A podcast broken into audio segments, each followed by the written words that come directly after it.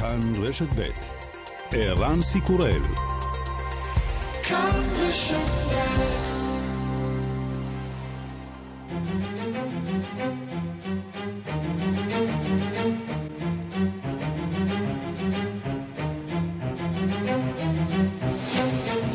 השעה הבינלאומית 20 באוקטובר 2021 והיום בעולם. ארגון הילדים של האו"ם יוניסף מדווח כי יותר מעשרת אלפים ילדים מתו בתימן מאז החלה מלחמת האזרחים במדינה בשנת 2014. That's the equivalent of four children every single day. These, of course, are the numbers that the United Nations can verify. Many more child deaths and injuries go unreported. יותר מארבעה ילדים מתים בכל יום בתימן, אומר ג'יימס אדלר, דובר יוניסף. אלה המספרים שהאו"ם יכול לאמת, אבל יש עוד מתים רבים ופצועים שלא דווחו. אחרי היציאה האמריקנית החפוזה מאפגניסטן, רוסיה מגלה פעלתנות בהגברת השפעתה על המדינה השסועה. במוסקבה מתקיימת היום פסגה בהשתתפות מנהיגי איראן, סין, פקיסטן והטליבן. רוסיה עדיין לא מוכנה להכיר בטליבן כשליט הלגיטימי של אפגניסטן, אבל האווירה בהחלט חיובית. לברוב הביע היום צער על החלטתה של ארצות הברית לא להשתתף בכינוס. состоявшаяся буквально на днях смена специального представителя Соединенных Штатов אנו מביעים צער על העובדה שעמיתינו האמריקנים החליטו לא להשתתף בפסגה. זאת הפעם השנייה שארצות הברית לא משתתפת בפסגה של רוסיה, ארצות הברית, סין ופקיסטן. אני מקווה שאין לכך סיבה רצינית. רוסיה הזניקה הבוקר שני מטוסי קרב לעבר מפציצים אמריקנים בים השחור.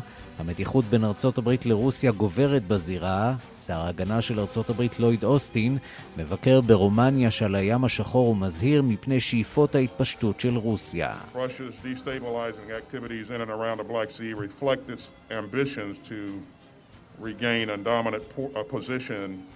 uh, and to prevent the realization of a Europe that's whole, free, and at peace. הפעולות המערערות של רוסיה בים השחור וסביבו משקפות את שאיפתה להשיג מחדש עמדה מובילה באזור, כזאת שתמנע מאירופה להיות שלמה, חופשית ובשלום. ועדה של הסנאט האמריקני שחוקרת את ההסתערות על גבעת הקפיטול בשישה בינואר, החליטה להמליץ להעמיד לדין את סטיב בנון, יועצו של הנשיא לשעבר דונלד טראמפ, בגין עבירה של ביזיון הקונגרס.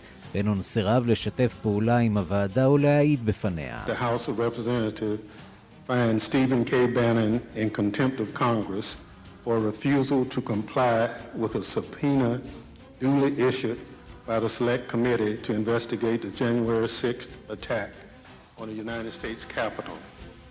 Let me start by saying that it gives me no joy that I've been forced to call this meeting.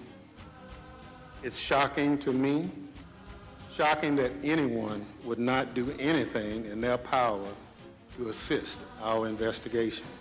מזעזע בעיניי שמישהו לא יעשה ככל יכולתו לסייע לחקירה שלנו, אומר יושב ראש הוועדה. וגם...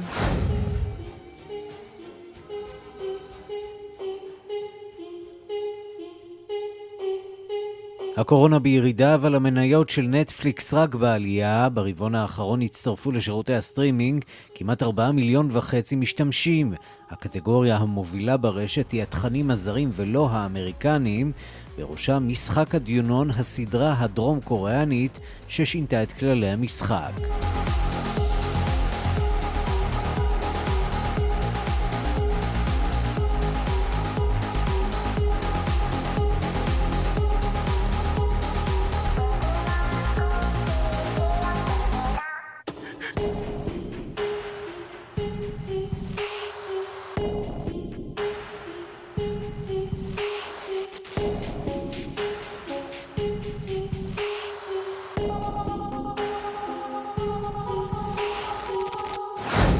השעה הבינלאומית שעורך זאב שניידר, מפיקה אורית שולץ, בביצוע הטכני אמיר שמואלי ושמעון דוקרקר, אני ערן סיקורל, אנחנו מתחילים.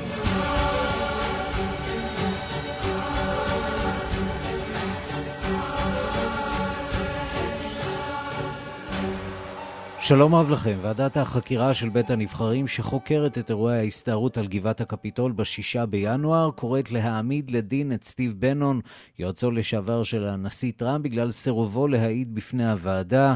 שלום לכתבנו בוושינגטון, נתן גוטמן.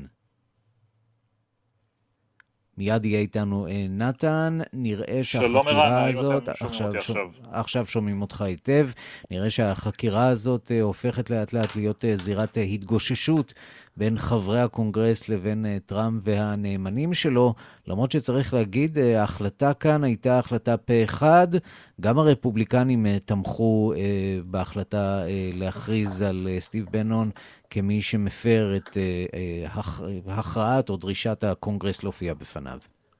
כן, ובעצם אולי נגיד קודם במה מדובר, הפרשה הזאת בעצם עוסקת בחקירה של בית הנבחרים של אירועי השישה בינואר.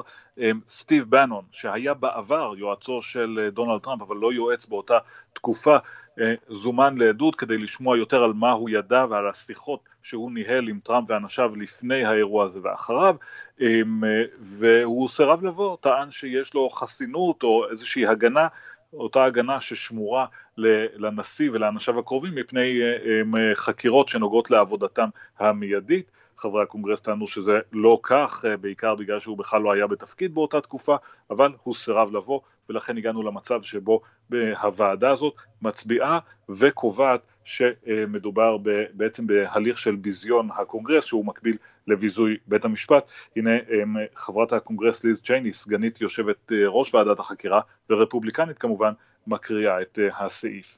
Mr. Chairman, I move that the committee favorably report to the House the committee's report on a resolution recommending that the House of Representatives find Stephen K. Bannon in contempt of Congress for refusal to comply with a subpoena duly issued by the Select Committee to investigate the January 6th attack on the United States Capitol.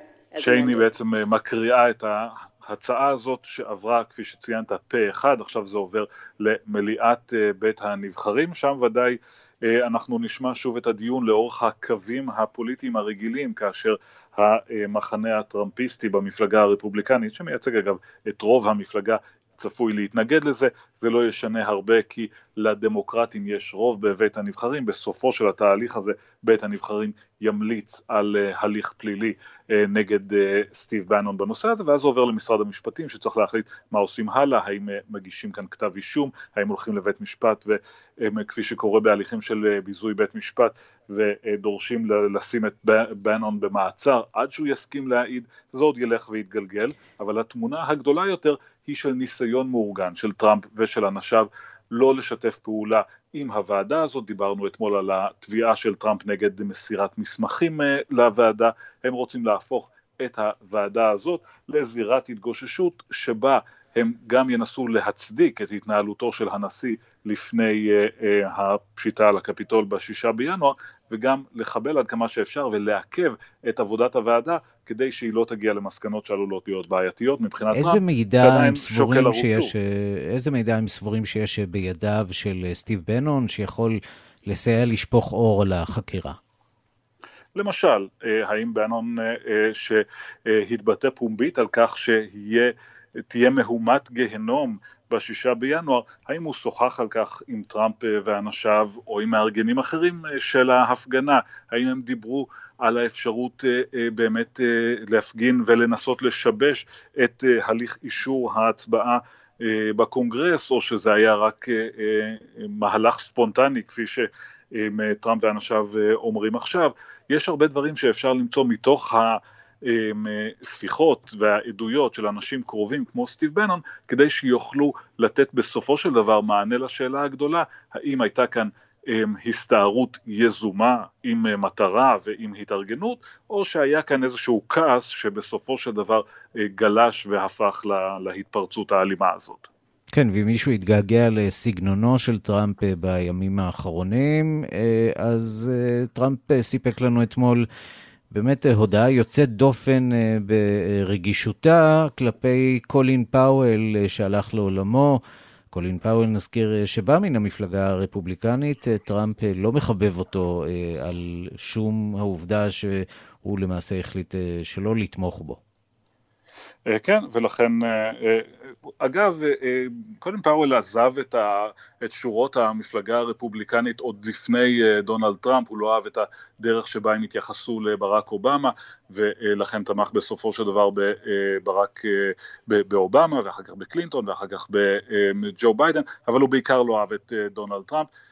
והנשיא לשעבר פרסם הודעה לעיתונות אחרי מותו של קולין פאוול שבו הוא תקף את התקשורת שמשבחת אותו, אמר אני מקווה שזה יקרה לי יום אחד אה, אחרי מותי, הוא אומר אה, על פאוול הוא עשה הרבה מאוד אה, טעויות, אבל נו שיהיה, שינוח בשלום, וכמובן בעיקר מתח ביקורת על, על, על פאוול לשעבר, שר החוץ לשעבר, ראש המטות המשולבים.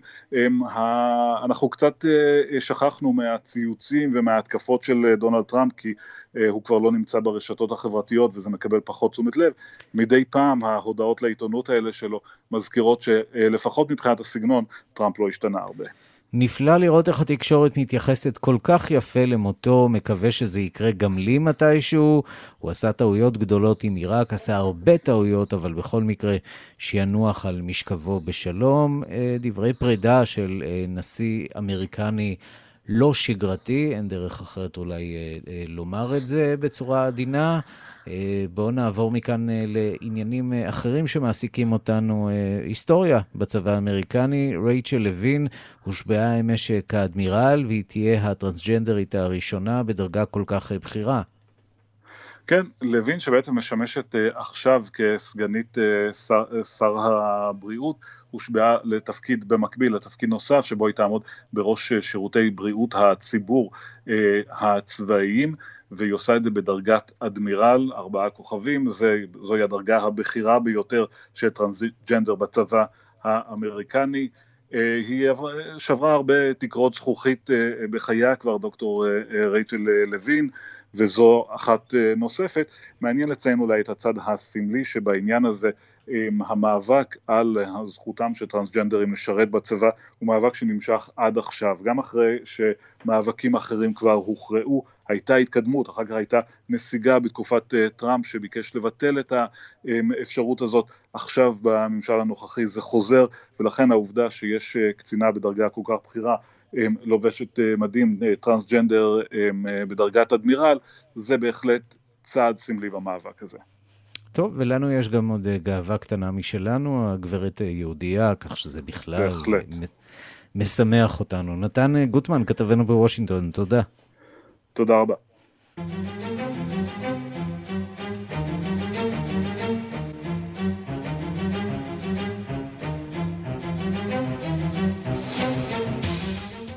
קורונה עכשיו, אחרי רגיעה מסוימת, האם תת זן חדש של קורונה אחר לזינוק בנדבקים בבריטניה? אה, אולי, אולי, והאם הזן הזה בדרך אלינו? זה כמובן מדאיג גם אותנו כאן. שלום לכתבנו בן יניב. כן, שלום ערן.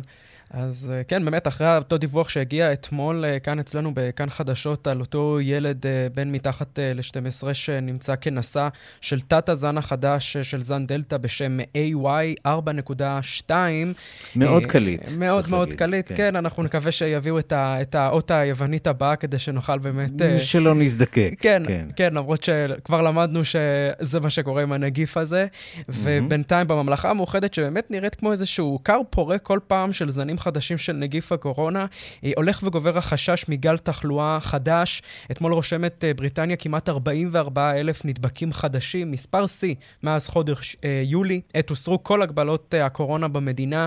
גם מספר המתים אתמול, 223, הוא הגבוה ביותר מזה שבעה חודשים, וחלק מהנדבקים כאמור, כ-6% בינתיים בממוצע, נמצאו כנשאים של אותו תת-זן חדש של זן הדלתא. לפי שעה, רוב הנדבקים מגיעים מקבוצות הגילאים שבין 10 10 ל-19. אך המאושפזים הם כמובן בני ה-60 ומעלה. אה, מומחי הבריאות בבריטניה מצביעים על שני גורמים אה, אפשריים לעלייה בתחלואה, התרופפות האחריות האישית וירידה בחיסוניות של הציבור. הנה פול הנטר, אפידמיולוג מאוניברסיטת מזרח אנגליה. Um, compared to much of Europe. The other big thing is, um, I think, כן, אז אה, פרופסור הנטר אומר, יש לנו מעט הגבלות ריחוק חברתי בהשוואה לרוב אירופה, למעשה אין להם כמעט בכלל, והדבר הגדול הנוסף הוא שהחיסוניות אה, לאחר הידבקות או לאחר קבלת חיסון אה, מתחילה להיחלש, אה, ובינתיים גם אלו המשתייכים לקבוצות... כן, אנחנו יודעים כן. ששיעור כן. החיסון בבוסטר הוא אה, בסך הכל עוד אה, מאוד מאוד נמוך אה, בעולם. בישראל הוא עומד על 43 אחוזים, שזה אה, יחסית גבוה, גבוה ביותר אה, בעולם. אורוגוואי במקום השני עם 32 אחוזים, טורקיה עם 13 אחוזים, ארה"ב אה, רק 3 אחוזים, צרפת 3 אחוזים, כך שבהחלט ייתכן כן. שמה שאנחנו חווינו לפני חודשיים, שלושה, ארבעה, זה מה שיתחיל לעבור עכשיו על אירופה, אלא אם יתחילו להזדרז שם. אה, אה, בצרפת, אם ניקח אותה אה, כדוגמה למשל, יש גם 3% מחוסנים בבוסטר. כך שהסיפור הזה בהחלט אה, עשוי אה, אה, לשנות ממדים ולא לטובה בחודשים הקרובים. כן, לצערנו זה ככה, נראה שזה מתרגש לאירופה וגם לבריטניה, שכמו שהזכרת את הנתונים האלה, אז רק בקבוצת הגיל של בני ה-80 ומעלה, הקבוצה שאולי באמת צריכה להיות הראשונה לרוץ ולקבל את מנת הדחף, בינתיים רק 46% מבני ה-80 בבריטניה קיבלו מנת דחף, ונתון מדאיג נוסף עבור הבריטים הוא שבני ה-12 עד ה-15, מביניהם רק 16 אחוזים קיבלו מנת חיסון ראשונה בכלל. אז יש להם שם עוד הרבה עבודה לעשות.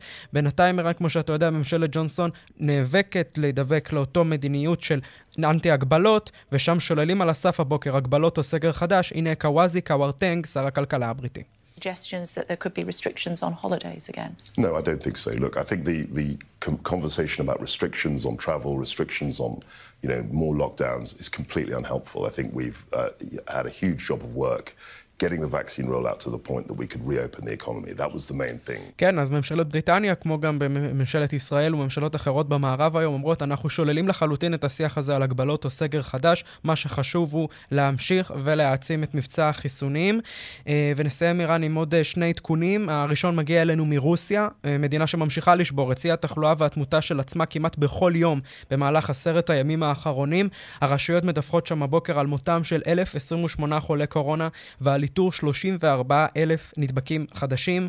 אתמול הכריז ראש עיריית מוסקבה על הגבלות סגר של ארבעה חודשים עבור בני 60 ומעלה שלא חוסנו, ובממשלה, בקרמלין, שוקלים אה, להשבית את שבוע העבודה הראשון של חודש נובמבר במטרה אה, למנוע אולי אה, מגעים אה, בין אנשים אה, אה, מחוסנים ושלא מחוסנים. רק 30% מהרוסים עד כה חוסנו אה, בחיסון כנגד אה, קורונה. והדיווח האחרון, בארצות הברית, רשת CNN מדווחת שם כי ה-FDA צפוי לאשר בקרוב מתן מנת דחף של פייזר פייזר או מודרנה גם לבני ה-40 ומעלה, זאת לאחר שבתחילת אה, חודש ספטמבר התירה ה-FDA מנת אה, דחף לבני 65 ומעלה, קבוצות סיכון וכאלה עובדים. אז כנראה עובדים. שדוקטור שרון אלרועי כן. פרייס אה, צדקה, זה סיפור של חודש, וגם בדיוק. האמריקנים ייכנסו לאותו קצב, לפי קצב התפתחות המחלה אצלם, זה בעצם מה שקורה עכשיו שם, וגם מה שקורה באירופה, ההחלטה באירופה בעצם להעניק את חיסון הבוסטר גם כן.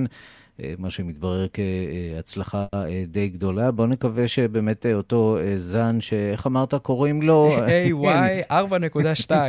לא ישנה פה את כללי המשחק. בן יניב, תודה. תודה, ערן. ובברזיל ממשיכים לספור מתים. אתמול התפרסמו שם תוצאות ועדת חקירה פרלמנטרית בנוגע לטיפול הממשלה במשבר קורונה. והוועדה הזאת תמליץ ככל הנראה להעמיד את הנשיא בולסונארו לדין בהאשמות חמורות ביותר, בהן פשעים נגד האנושות, שרלטנות ומעילה בתפקידו בנוגע לטיפול, אה, לטיפול שלו במשבר הקורונה. שלום לכתבנו בריו דה ז'נרו, תומר גד. שלום. תרשה לי לנחש שמה שאומר בולסונארו אולי בצדק מבחינתו, אה, הוא שמדובר כאן אה, בתוצאות אה, ועדת החקירה הן פוליטיות בעצם. כן, הוא יגיד את זה. תוצאות ועדת החקירה יתפרסמו היום, ממש בשעות הקרובות, ובוודאות יכללו האשמות חריפות ביותר כלפי, כלפי הנשיא בולסונארו, שכמו שאמרת, אנחנו כבר יודעים מראש שהוא יטען לרדיפה פוליטית, ואכן גם רוב חברי הוועדה הם מהאופוזיציה, כלומר הוועדה התכנסה אה, באופן אה, כמעט רשמי על מנת, אה, כלומר ביציאה מתוך נקודת הנחה שהיו כאן מחדל, מחדלים ממשלתיים חריפים וחמורים מאוד.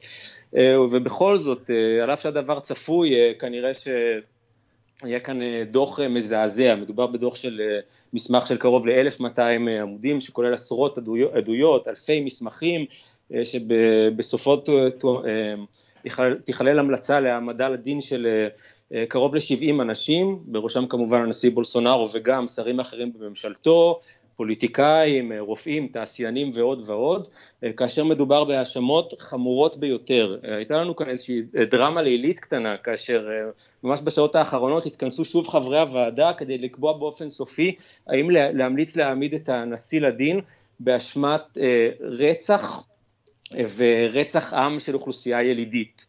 Mm. בסופו של דבר כנראה שהחליטו לקחת צעד אחורה וההאשמה החמורה ביותר כנגדו תהיה בעוון פשעים נגד האנושות, בנוסף לעוד סעיפים רבים אחרים כמו, כמו שהזכרת. וכנראה שהדרמה לא, לא צפויה להסתכם בכך, משום שהוועדה הזו אמורה להעביר את המלצותיה לפרקליטות המדינה, שאמורה להתחיל בתהליך הגשת כתבי אישום. העניין הוא שפרקליט המדינה הראשי, אוגוסטו ארס, הוא נחשב למינוי אישי של בולסונארו ותומך בולסונארו נלהב. כלומר כנראה שיהיה ניסיון מהפרקליטות לרכך או למסמס חלק גדול מההאשמות ולחלוק על ממצאי ועדת החקירה. בכירים בוועדת החקירה כבר הודיעו שאם כך יהיה הדבר הם, הם יפנו לבית המשפט העליון בדרישה גם להעמיד לדין את פרקליט המדינה כמו שאנחנו רואים במהלך אה, משבר הקורונה ובכלל תקופת הנשיאות של בולסונארו, שוב ושוב יש את ההתנגחויות האינסופיות האלה בין רשויות המדינה בברזיל, באופן שמעמיד שוב ושוב במבחן את אה, האמון במערכת הדמוקרטית במדינה. ואנחנו יודעים שהשלטונות אה, בברזיל, הרשויות לא מהססות להדיח נשיא מכהן, ראינו את זה קורה כמובן גם עם הנשיאה דילמה רוסף, ואולי גם באירועים אחרים בעבר. האם אה, מסתמן כאן תרחיש אולי אפילו של הדחה של בולסונארו בטרם עת? אה, הדבר אפשרי, למרות ששוב, ראינו שלעיתים הדבר נעשה בקלות רבה מאוד, כמו במקרה של דילמה. מצד שני, אה, בולסונארו באמת טיפל במגפה באופן מאוד מאוד שערורייתי, וכבר אפשר להגיד שכולם יודעים את זה, אולי מלבד כמה תומכים שלו ש, שלא מסכימים עם הדבר, אבל הדברים פחות או יותר מונחים על השולחן, והעובדה היא שהוא עדיין לא הודח. כלומר הוא הצליח איכשהו לתמרן את אה, דרכו הפוליטית בכל מיני בריתות עם פוליטיקאים מהמרכז ימין באופן שביסס את מעמדו. אה, לא בטוח שפרסום הדוח הזה, שכאמור מסקנותיו כבר, כבר די ידועות מראש, הוא יהיה הקש האחרון שיביא להדחתו. אה, הקריאות להדחתו נשמעות כל העת, אבל אני חושב שההיערכות העיקרית היא לקראת הבחירות שיהיו בשנה הבאה, שכאמור בולסונארו כבר מאיים לא להכיר בתוצאותיהן ושוב יעמידו במבחן את הדמוקרטיה בברזיל. יכול להיות שיהיה איזשהו ניסיון מוצלח להדחה לפניהן, אבל אה, קשה, קשה להגיד מה בדיוק הסבירות לכך. תום אורגד, כתבנו באמריקה הלטינית בריו דה ז'נרו, תודה רבה לך. תודה רבה. השעה הבינלאומית חופש העיתונות ברוסיה, או ליתר דיוק היעדר חופש העיתונות ורדיפת עיתונאים ופעילי זכויות אדם במדינה, זוהי סוגיה מרכזית בשני אירועים שנערכים היום בפריז. הבוקר היה שם מפגש נדיר בין נציגי התקשורת הצרפתית לבין עמיתיהם הרוסים. בערב התקיים בעיריית פריז כינוס מיוחד בנושא הזה בהשתתפות מקורבו של איש האופוזיציה הכלוא ברוסיה, אלכסיי נבלני. שלום לכתבת חדשות חוץ נטליה קנבסקי בפריז. שלום, שלום ערן. בהחלט העיתוי של שני האירועים האלה אינו מקרי. כידוע, החודש מלאו 15 שנה לרצח העיתונאים, העיתונאית אנה פוליטקובסקיה בכניסה לבניין המגורים שלה במוסקבה. גם אה, יום למחרת קיבל העיתונאי הרוסי דמיטרי מורטוב פרס נובל על עבודתו העיתונאית. מורטוב כידוע הוא המייסד והעורך משנת 1993 של נוביה גזטה, העיתון שבו עבדה פוליטקובסקיה ושאיבד אה, עוד חמישה מהעיתונאים שלו במהלך השנים האחרונות. במפגש עם העיתונאים העיתונאים הצרפתים הבוקר בפריז בחסות אמנסטי אינטרנשיונל נכחה בוועידת וידאו עיתונאית של נובה גזטה, אילנה מילשן, עיתונאית מאוד מוכרת ברוסיה, שסיפרה על מצב העיתונות הבלתי תלויה שעוד נותרה ברוסיה היום. בוא נשמע. Вот каждую пятницу, которая наступает последние несколько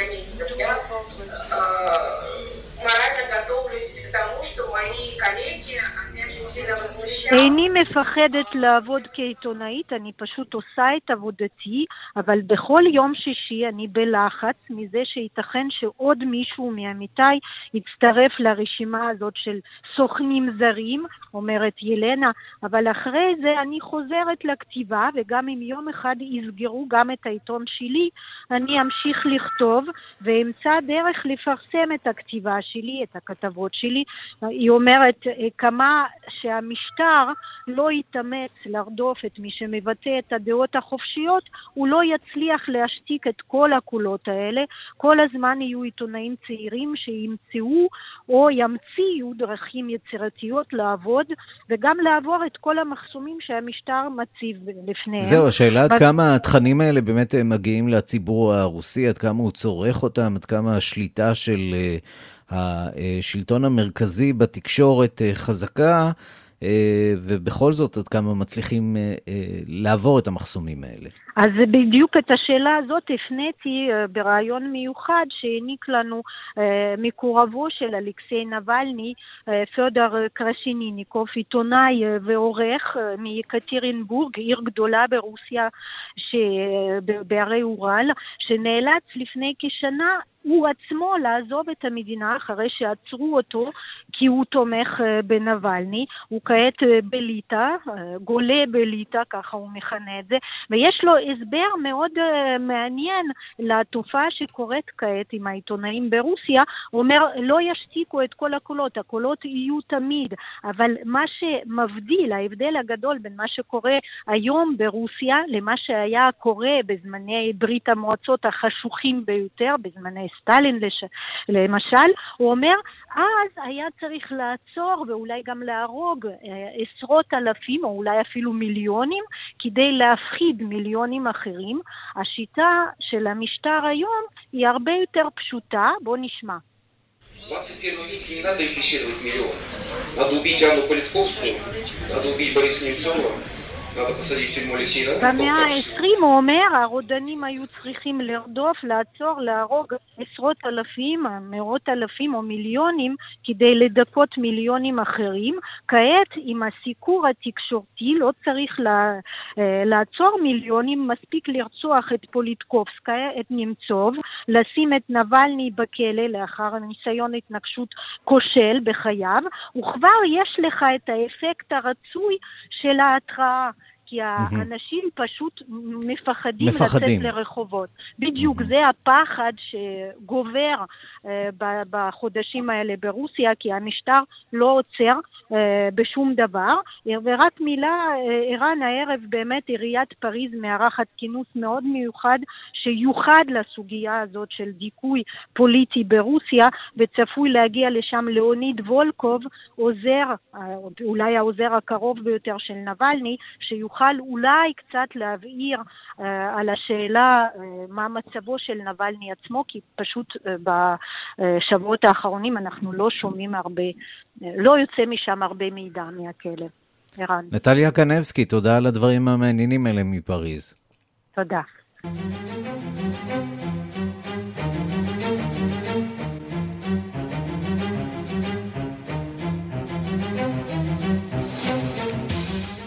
מכאן לעמודים האחוריים של העיתונות הערבית. שלום לקשב תחום הערבים עידו קורן. שלום ערן.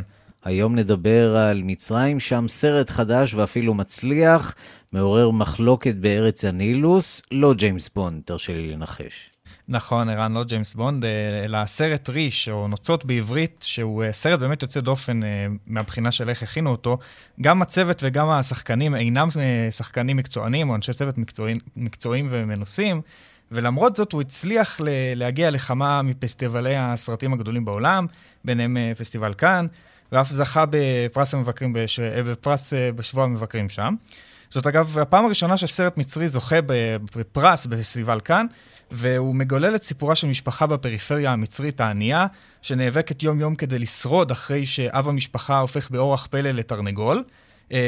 ובזה הצופים באמת ראו ביקורת על החברה הפטריארכלית במצרים וגם על המצב הקשה של אה, שכונות העוני שם.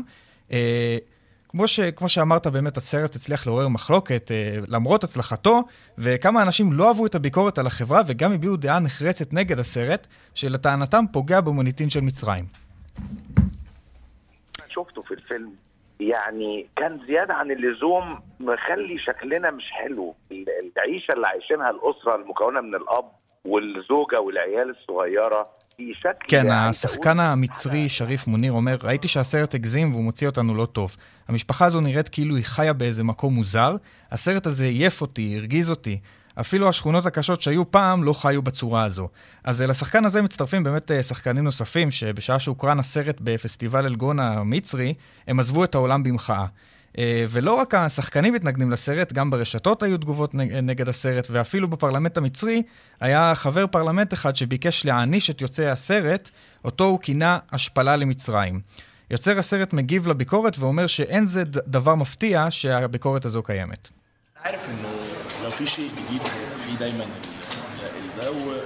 الجدل ده وده شيء طبيعي انا لا املك خالص اتحكم في ردود الافعال سواء ايجابيه او سلبيه يعني. כן, יוצר הסרט אומר, תמיד כשיש משהו חדש כזה, זה גורם לסערה וזה הגיוני, זה לא משפיע עליי, אני אמשיך לעשות את האומנות שלי ולהראות את החיים כמו שהם. אז כן, הסרט הזה לא התקבל בחמימות יתר, בעיקר על ידי האליטות במצרים, וזאת למרות באמת ההיסטוריה שהוא עשה. כנראה שלאליטות האלה עדיין יש רגישות מסוימת לביקורת, והם לא ממש העריכו את הדימויים אפילו שהיו בסרט. עידו קורן, תודה. תודה. ומהעמודים האחוריים של התקשורת הערבית לעמודים הקדמיים, פיגוע תופת בסוריה, 14 הרוגים בפיצוץ מטען שכוון למטוס, לאוטובוס. שבו שהו חיילים סורים. שלום לרועי קייס, כתבנו לענייני ערבים. שלום ערן. אז כן, צריך לומר אירוע, ש...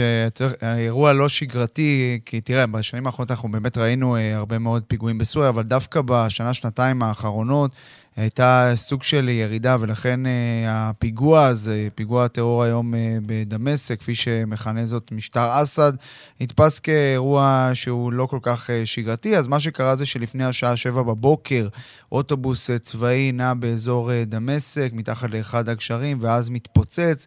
שני מטעני חבלה כנראה הוצמדו אליו, והם uh, התפוצצו, 14 בני אדם uh, נהרגו, ככל הנראה חיילים בצבא סוריה, סוריה, לפחות כרגע אין לנו uh, פרטים יותר מדי.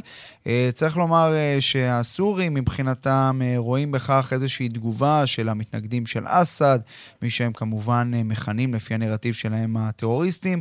בואו נשמע את שר הפנים הסורי מוחמד רחמון, שמתייחס לפיגוע הטרור הזה. הנה.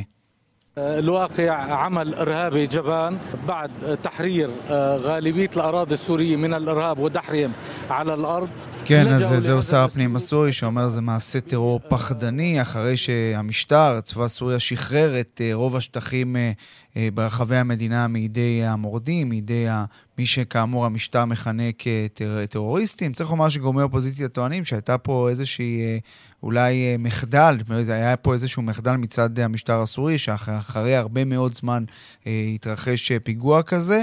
14 בני אדם כאמור נהרגו, כמה נפצעו, ובמקביל צריך לומר שראינו גם בשעות הצהריים דיווחים על כך שמחסן תחמושת התפוצץ בכביש שבין חמה לבין דמשק. בעקבות כנראה תקלה טכנית, היו גם שם חמישה הרוגים לפחות, כנראה גם כן בצבא סוריה. יום לא כל כך טוב למשטר אסד, שצריך לומר, אסד בזמן האחרון רואה, הוא עד לאיזושהי פריחה מחודשת, נמצא מאוד מחוזר גם על ידי מדינות ערביות, גם על ידי הקהילה הבינלאומית, שקצת שכחה את הזוועות ואת מעשי הזוועה שלו ואת הפשעים שהוא ביצע בעשר השנים האחרונות, ועכשיו רוצה, כך נראה לפחות, להתקרב אליו. אליו, אבל היממה הזאת, המדממת בסוריה, מזכירה לאסד, שאומנם אולי הוא ניצח במלחמה, אבל עדיין בסופו של דבר יש מספיק אנשים שמתנגדים לו, שרוצים להפר את השקט, ולהזכיר שעדיין הם נמצאים ברחבי סוריה, שעוד צריך לומר, צריכה לצעוד עוד דרך ארוכה עד שהיא תגיע לחוף באמת מבטחים מבחינת היציבות והשקט בה. ללא ספק דרך ארוכה. רועי קייס, כתבנו לענייני ערבים, תודה. תודה.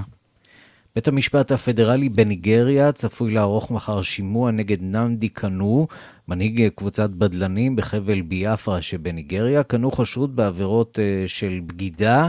האיש רואה עצמו כיהודי וגם הופיע בעבר בבית המשפט הניגרי כשהוא לבוש טלית וחובש כיסוי ראש.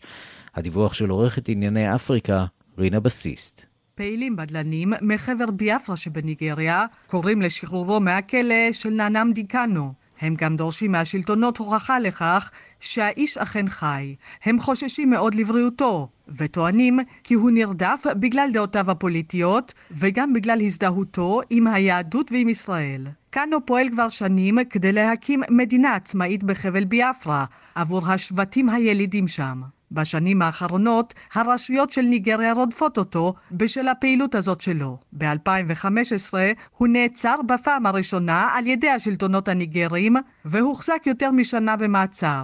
מאז ממשיכה ניגריה לראות בו גורם חתרני. מאז 2016 מנהל כאן עוד תחנת רדיו בבריטניה בשם רדיו ביאפרה וחי על הקו. בשנת 2017 פשטו כוחות ניגרים על ביתו בביאפרה, אבל הוא הצליח לברוח. ואז, ביולי השנה, כשהיה בקניה, הוא שוב נעצר. השלטונות בקניה הסגירו אותו לניגריה. מחר, כאמור, הוא אמור לעמוד לשימוע ראשון בדרך לכתב אישום. הקשר של קאנו לישראל עמוק ורב שנים. לטענתו, מיליונים רבים מתושבי ביאפרה רואים את עצמם כיהודים ואף שומרי מצוות. בישראל הוא מוכר בעיקר מפרשת רודי רושמן. שלושה ישראלים, בהם כוכב הרשת רושמן, הגיעו בחודש יולי לניגריה לצלם סרט תיעודי על שבטים יהודים שם. אותם שבטים שאליהם קשור קאנו. השלושה נעצרו בניגריה אחרי שהאיגרון הבדלני של קאנו העלה פוסט שקשר אותם איתו. השחרור שלהם דרש מעורבות של הרשויות בישראל. לקאנו ידידים ותומכים לא מועטים אצלנו בארץ. שלום מייזליש, יושב ראש ועד הידידים של ביאפרה, קרא היום לרשויות בישראל לפעול לשחרורו המיידי. נמדי קנו הוא רואה את עצמו כיהודי יחד עם עוד שני מיליון איש ביאפרה.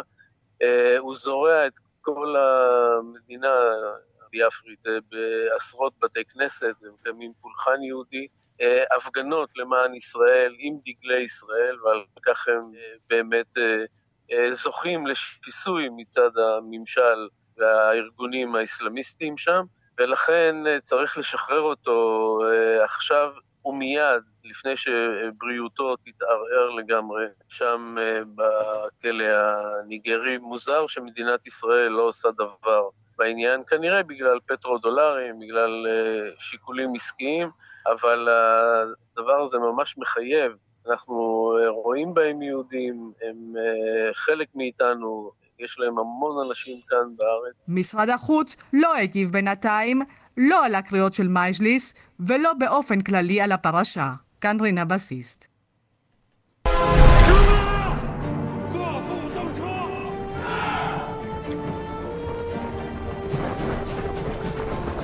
July 7th this year, Korea. 过了三八线，过不过鸭绿江？我跟你打仗去。罗大说 זה אולי נשמע כמו עוד סרט מלחמה אמריקני, אבל מדובר בסרט מלחמה סיני ולא סתם סרט. אה, הקרב על אה, אגם אה, צ'אנג'ינג, שעוסק במלחמת קוריאה, זהו סרט סיני שובר קופות, כל כך שובר קופות, שהוא מצליח לעקוב בהכנסות שלו את ג'יימס בונד החדש. ומצליח לעורר עניין בעוד מדינות ברחבי העולם, ולא רק בסין עצמה. התעשייה, תעשיית הקולנוע הסינית אה, הולכת אה, ומתפתחת, אבל בינתיים לפחות לא מצליחה לעורר הרבה מאוד אה, עניין בעולם בדרך כלל. שלום לארז דבורה, מרצה בבית הספר לקולנוע וטלוויזיה, על שם סטיב טיש באוניברסיטת תל אביב. צהריים טובים.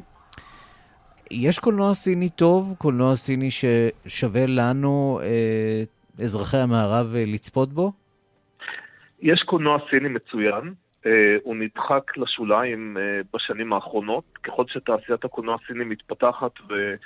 והופכת להיות תעשיית בלוקבאסטרים ש... שמשתווה בהיקפים שלה לתעשייה האמריקאית. אה, את הסרטים שהם בלוקבאסטרים, את הסרטים שמרוויחים מאות מיליוני דולרים, כדאי לראות אולי לא תמיד בהכרח מטעמים אומנותיים, כמו מהאופן שבו זה נותן לך מבט, אני חושב, מאוד מעניין וחשוב על, על התרבות הסינית העכשווית. התרבות הסינית העכשווית, זה אומר למעשה סרטים או אומנות שהיא מהונדסת אה, כדי שתתאים לערכי המפלגה, לקומוניזם הסיני, או שאפשר למצוא שם גם דברים אחרים.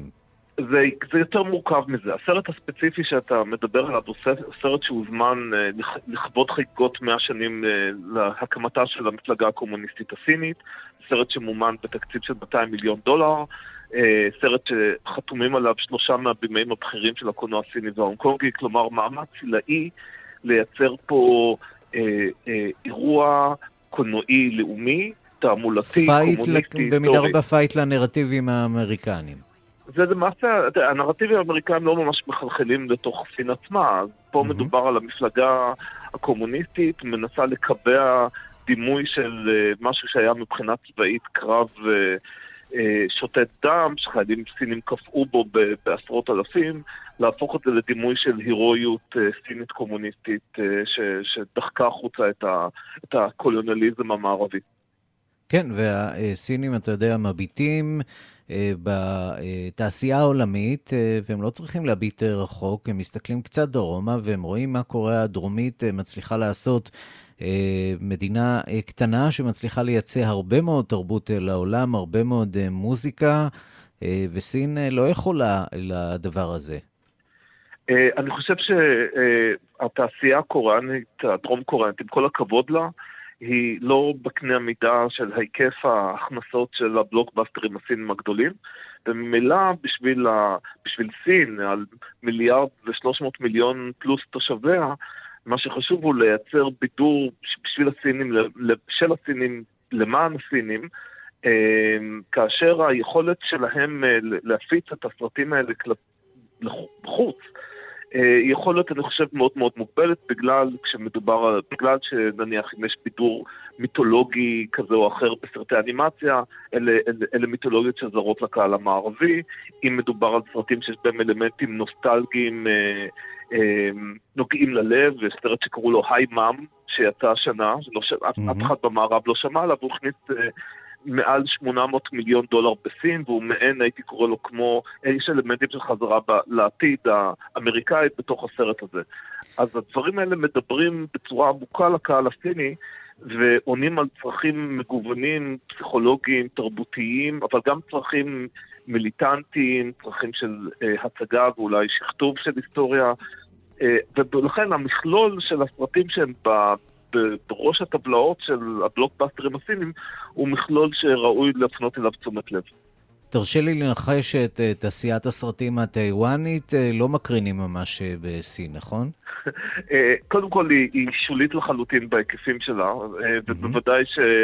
אה, הסרטים הזרים שנכנסים פנימה להקרנות הם אה, סרטים שנבחנים בקפידה, חלילה יהיה בהם אלמנט אה, שאפשר לפרש אותו כאנטי-סיני, או שחקן שיתבטא בצורה לא מוצלחת כלפי, כלפי סין.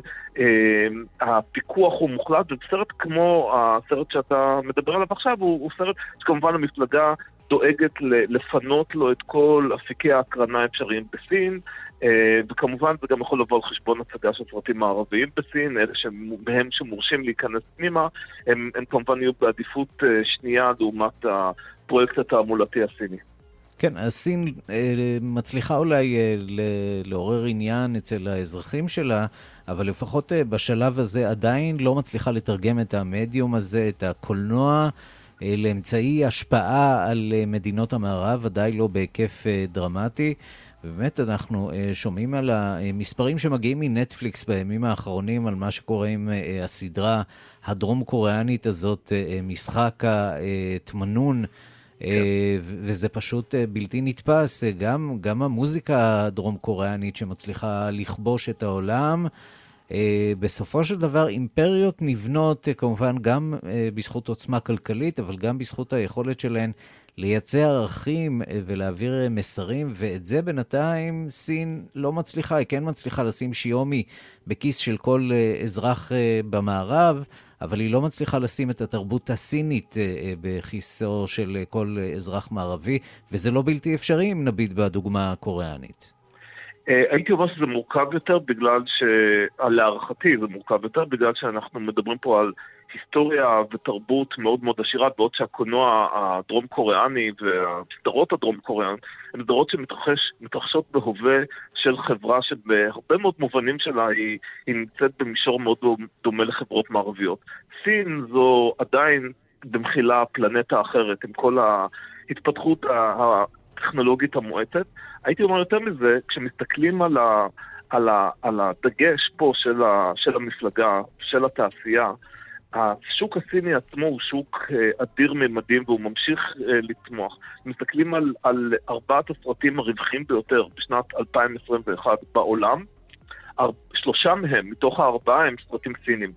סרטים שהוקרנו אך ורק בסין, ו- ומיועדים בראש ובראשונה לקהל הסיני. טוב, השנה האחרונה, צריך להודות, הייתה שנה קצת אה, מוזרה. סין הייתה אה, חופשית אה, ואזרחים יכלו להסתובב בה, בעוד שבמדינות המערב זה, נכון. זה היה אחרת. תודה רבה על הדברים המעניינים האלה. ארז דבורה, מרצה בבית הספר לקולנוע וטלוויזיה, על שם סטיב טיש באוניברסיטת תל אביב. על עוד דבר.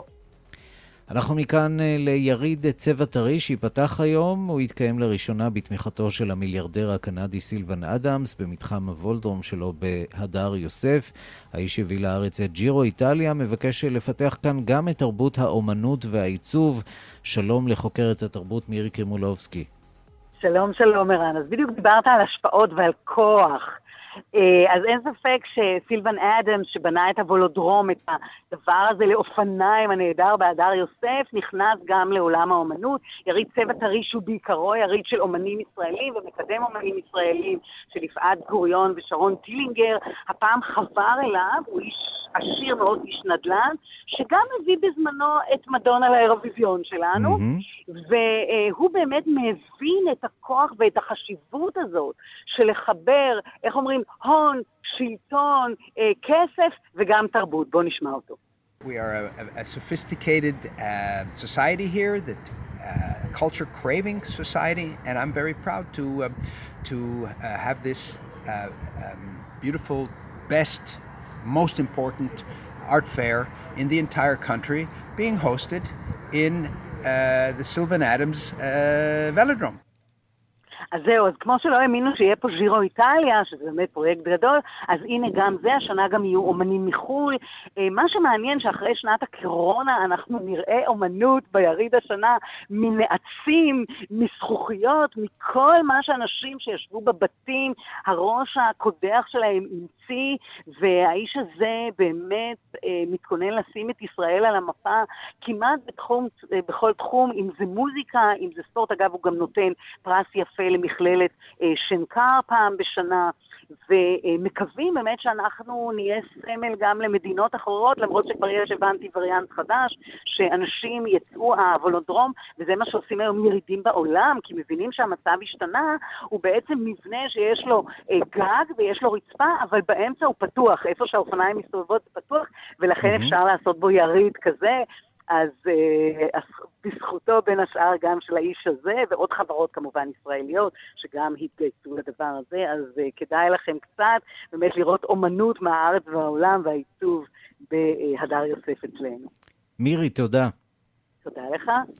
ועד כאן השעה הבינלאומית, מהדורת אה, יום רביעי, אחרונה לשבוע הזה שערך אה, זאב שניידר, המפיקה אורית שולץ, הטכנאים אמיר שמואלי ושמעון דוקרקר, אני רנסי קורל, מיד אחרינו רגעי קסם עם גדי לבנה, מחר מרחה בית עם ערן זינגר, אנחנו נפגשים שוב ביום ראשון עם עוד מהדורה של השעה הבינלאומית.